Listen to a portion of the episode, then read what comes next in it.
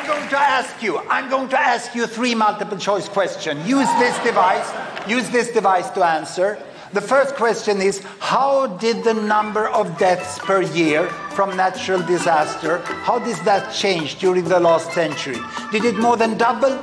Did it remain about the same in the world as a whole, or did it decrease to less than half? Please answer, A, B, or C. I see lots of answers. This is much faster than I do it at universities. They are so slow. They keep thinking. Oh, very, very good. And we go to the next question. So how long did women 30 years old in the world go to school?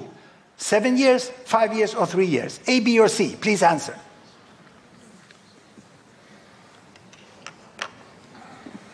And we go to the next question. In the last 20 years, how did the percentage of people in the world who live in extreme poverty change? Extreme poverty, not having enough food for the day. Did it almost double? Did it remain more or less the same, or did it half? A, B, or C?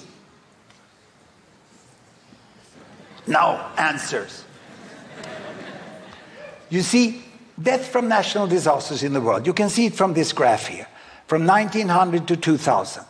In 1900, there was about 500,000 people who died every year from natural disaster. Floods, earthquake, volcanic eruption, whatever, droughts. And then, how did that change? Gapminder asked the public in Sweden. This is how they answered. The Swedish public answered like this. 50% thought it had doubled, 38% said it's more or less the same, 12% said it had halved. This is the best data from the disaster researchers. And it goes up and down, and it goes to the Second World War, and after that it starts to fall, and it keeps falling, and it's down to much less than half. The world has been much, much more capable as the decades go back to protect people from this, So only 12% of the Swedes know this. So I went to the zoo and I asked the chimps.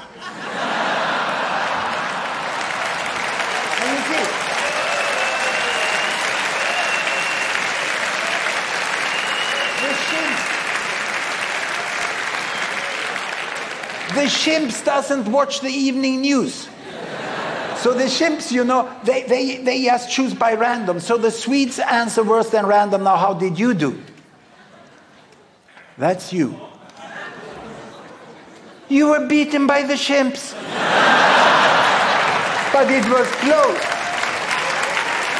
You were 3 times better than the Swedes, But that's not enough. You shouldn't compare yourself to Swedes, You must have higher ambitions in the world. Let's look at the next answer here. Women in school. Here you can see men went 8 years. How long did women go to school? Well, we asked the Swedes like this. And that gives you a hint, doesn't it? The right answer is probably the one where fewest Swedes pick, isn't it?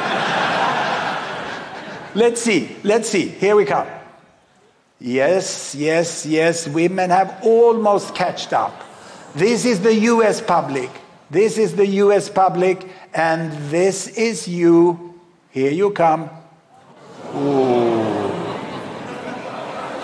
Well, congratulations, you're twice as good as the Swedes, but you're not with me. So how come? I think it's like this, that everyone is aware of that there are countries and there are areas where girls have great difficulties. They are stopped when they go to school, and it's disgusting. But in the majority of the world, where most people in the world live, most countries, girls today go to school as long as boys, more or less. That doesn't mean that gender equity is achieved, not at all.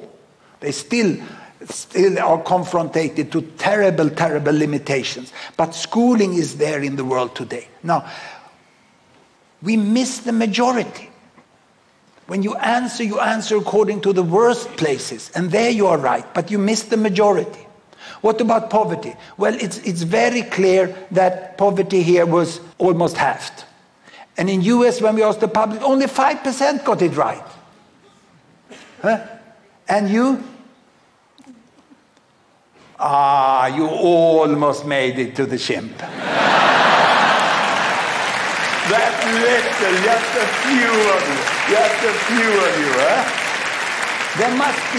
There must be preconceived ideas, And many in the rich countries, they think that, oh, we can never end extreme poverty. Of course they think so, because they don't even know what has happened.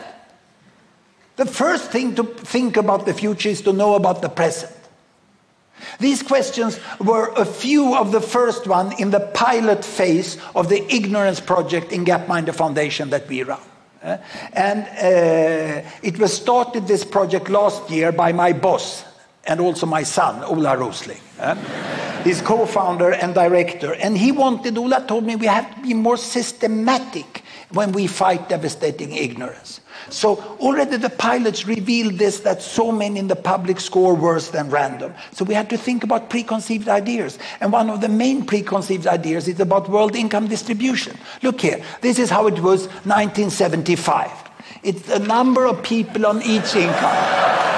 From $1 a day. See, there was one hump here around $1 a day.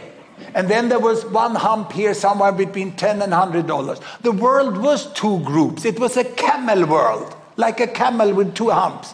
The poor one and the rich ones. And there were fewer in between. But look how this has changed. As I go forward, what has changed, the world population has grown, you know, and the humps start to merge. The lower hump merge with the upper hump. And the camel dies and we have a dromedary world with one hump only.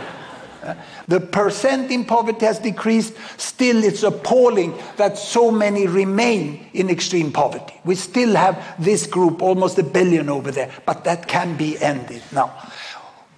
The challenge we have now, you know, is to get away from that, understand where the majority is. And that was very clearly shown in this question. We asked, what is the percentage of the world's 1-year-old children who have got those basic vaccines against measles and other things that we've had for many years?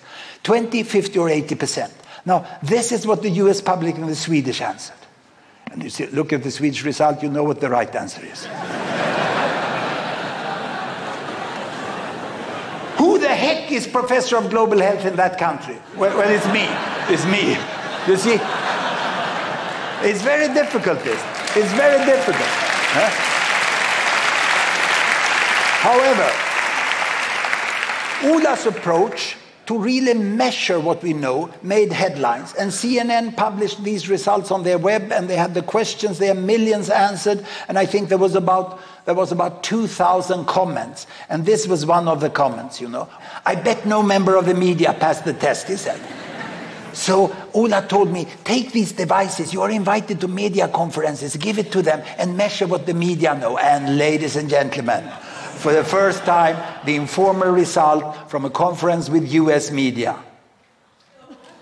And then lately from the European Union media. You see, the problem is not that people don't read and listen to the media. The problem is that the media doesn't know themselves. What shall we do about this, Ola? Do you have any idea?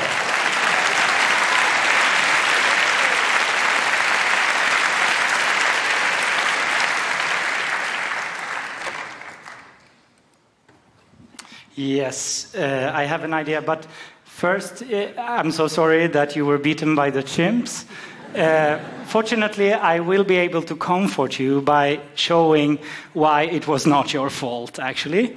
Then I will equip you with some tricks for beating the chimps in the future. That's basically what I will do.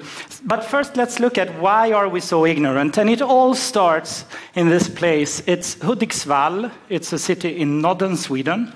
It's a neighborhood where I grew up. And it's a neighborhood with a large problem. Actually, it has exactly the same problem which existed in all the neighborhoods where you grew up as well. It was not representative, okay? It gave me a very biased view of how life is on this planet. So this is the first piece of the ignorance puzzle. We have a personal bias. We have all different experiences from communities and people we meet. And on top of this, we start school and we add the next problem. Well, I like schools, but teachers tend to teach outdated worldview because they learned something when they went to school and now they describe this word to the students without any bad intentions. And those books, of course, that are printed are outdated in a world that changes. And there is really no practice to keep the teaching material up to date. So that's what we're focusing on. So we have these outdated facts added on top of our personal bias. What happens next is news, okay? An excellent journalist knows how to pick the story that will make headlines, and people will read it because it's sensational. It's unusual events are more interesting, don't? And they are exaggerated, and especially things we're afraid of would get, I mean, a shark attack on a Swedish person would get headlines for weeks in Sweden, you know? Okay, so these three skewed sources of information was really hard to get away from, wasn't it? You know, they kind of bombardize us and equip our mind with a lot of strange ideas. And on top of it, we put the very thing that makes us humans, our human intuition, okay? It was good in evolution. It helped us generalize and jump to conclusions very, very fast. It helped us exaggerate what we're afraid of. And we see causality where there is none, and we then get an illusion of confidence where we believe that we are the best car drivers above the average. Everybody answered that question, yeah, I drive cars better. Okay, this was good evolutionary, but now when it comes to the worldview, it is the exact reason why it's upside down. The trends that are increasing are instead falling and the other way around. And in this case, the chimps use our intuition against us, and it becomes our weakness instead of our strength. It was supposed to be our strength, wasn't it? So how do we solve such problem? First, we need to measure it, and then we need to cure it. So by measuring it, we can understand what is the pattern of ignorance. We started the pilot last year, and now we're pretty sure that we will encounter a lot of ignorance across the whole world. And the idea is really to scale it up to all domains or dimensions of global development, such as climate, endangered species, human rights, gender equality, energy, finance. All different sectors have facts, and there are organizations trying to spread awareness about these facts. So I've started actually contacting some of them, like WWF and Amnesty International and UNICEF, and asking them, what are your favorite facts which you think the public don't know? Okay, I gather those facts, imagine a long list with, say, 250 facts, and then we poll the public and see where they score worst. Okay, so we get a shorter list with the terrible results, like some few examples, Hans, and we had no problems finding these kind of terrible results. Okay, this little short list, what are we going to do with it? Well, we turn it into a knowledge certificate, a global knowledge certificate, which you can use if you're a large organization, a school, a university, or maybe a news agency, to certify yourself as globally knowledgeable, okay? Basically meaning we don't hire people who score like chimpanzees, you know? Of course you shouldn't. So maybe 10 years from now, if this project succeeds, you will be sitting at an interview having to fill out this crazy global knowledge. So now we come to the practical tricks. How are you going to succeed, okay?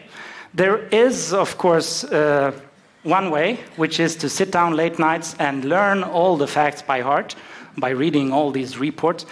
That will never happen, actually. Not even Hans thinks that's going to happen. People don't have that time. People like shortcuts. And here are the shortcuts. We need to turn our intuition into strength again. We need to be able to generalize. So now I'm going to show you some tricks where the misconceptions are turned around into rules of thumb.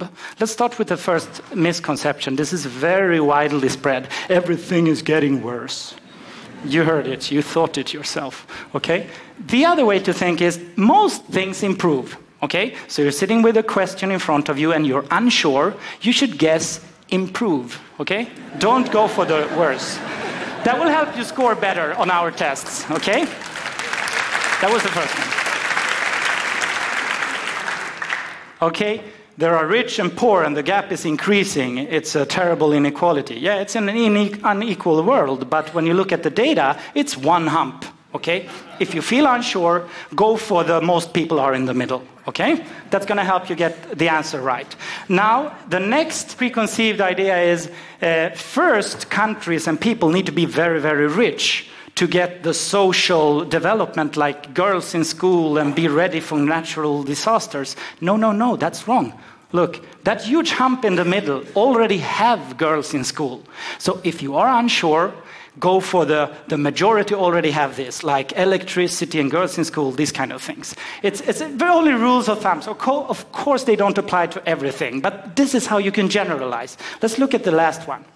Yes, this is a good one. Sharks are dangerous, okay. No, yes, but... But they are not so important in the global statistics. That's what I'm saying. I'm very afraid of sharks. So as soon as I see a question about things I'm afraid of, which might be earthquakes, other religions, maybe I'm afraid of terrorists or sharks, anything that make me feel, assume you're going to exaggerate the problem. Okay? That's a rule of thumb. Of course, there are dangerous things that are also great. Sharks kill very, very few. That's how you should think. With these four rules of thumb, you could probably answer better than the chimps, because the chimp cannot do this. They cannot generalize these kind of rules, okay? And hopefully we can turn your world around and we're gonna beat the chimps, okay?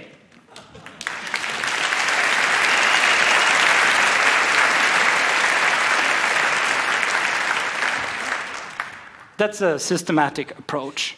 Now the question, is this important? Okay. It's important to understand poverty, extreme poverty, and how to fight it, and how to bring girls in school. When we realize actually it's succeeding, we can understand it. But is it important for everyone else who cares about the rich end of this scale? I would say yes, extremely important, for the same reason. If you have a fact-based worldview of today, you might have a chance to understand what's coming next in the future. We're going back to these two humps in 1975, that's when I was born, and I selected the West. That's the current EU countries and North America. Let's now see how the rest and the West compares in terms of how rich you are. These are the people who can afford to fly abroad with an airplane for a vacation. In 1975, only 30% of them lived outside EU and North America. But this has changed, okay? So first, let's look at the change up till today, 2014. Today, it's 50-50. The Western domination is over as of today. That's nice. So what's going to happen next? Do you see the big hump? Did you see how it moved? I did a little experiment. I went to the IMF, International Monetary Fund website. They have a forecast for the next 5 years of GDP per capita. So I can use that to go 5 years into the future, assuming the income inequality of each country is the same. I did that, but I went even further. I used those 5 years for the next 20 years with the same speed, just as an experiment, what might actually happen. Let's move into the future. In 2020, it's 57% in the rest. In 2025, 63%, 2030, 68, and in 2035, the West is outnumbered, okay, in the rich consumer market. These are just the projections of GDP per capita into the future. 73% of the rich consumers are going to live outside North America and Europe. So yes, I think it's a good idea for a company to use this certificate to make sure they make fact-based decisions in the future. Thank you very much.